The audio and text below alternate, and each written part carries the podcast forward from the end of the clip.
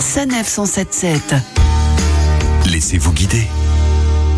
C'est à Bulcourt, dans le département du Pas-de-Calais, que les troupes australiennes ont combattu les Allemands en mars et avril 1917. Tout au long de leur vie, Jean et Denise Letaille, un couple d'agriculteurs de Bulcourt, ont rassemblé une impressionnante collection d'objets trouvés dans leurs champs.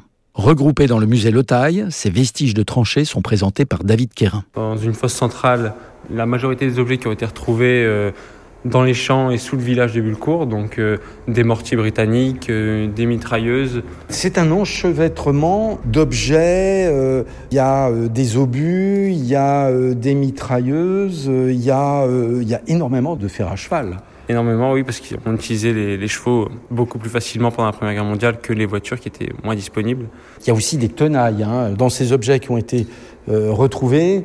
Comme je l'ai dit tout à l'heure, le fusil est important, la pelle est importante et la tenaille est aussi importante parce que devant chaque tranchée, on trouve des dizaines de mètres de fils barbelés qui sont faits pour empêcher le soldat de passer. La seule chance du soldat, c'est cette tenaille pour les couper et essayer de se frayer un petit chemin euh, à travers ce réseau euh, qui est assez dense, qui est extrêmement dense même, pour réussir à atteindre la tranchée d'en face. Les objets sont, pour la plupart d'entre eux, abîmés, ils sont rouillés, tordus, mais pas tous. hein. Il y a des objets qui sont plutôt en bon état. Donc en fait, ça tient à l'aspect collectionneur de Monsieur Le Taille. Il y a certains objets qui ont été retrouvés assez rapidement et c'est pour ça que ça peut expliquer leur état euh, de conservation assez important.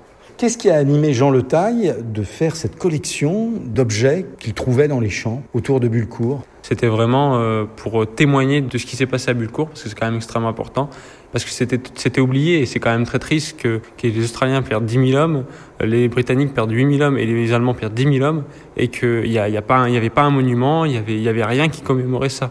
C'est aussi très important dans l'histoire de Bulcourt, parce que ça a été, le village est totalement détruit, il est reconstruit après-guerre.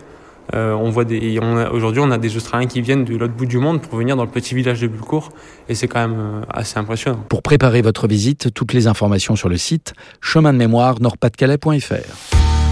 Retrouvez toutes les chroniques de Sanef 177 sur sanef177.fr.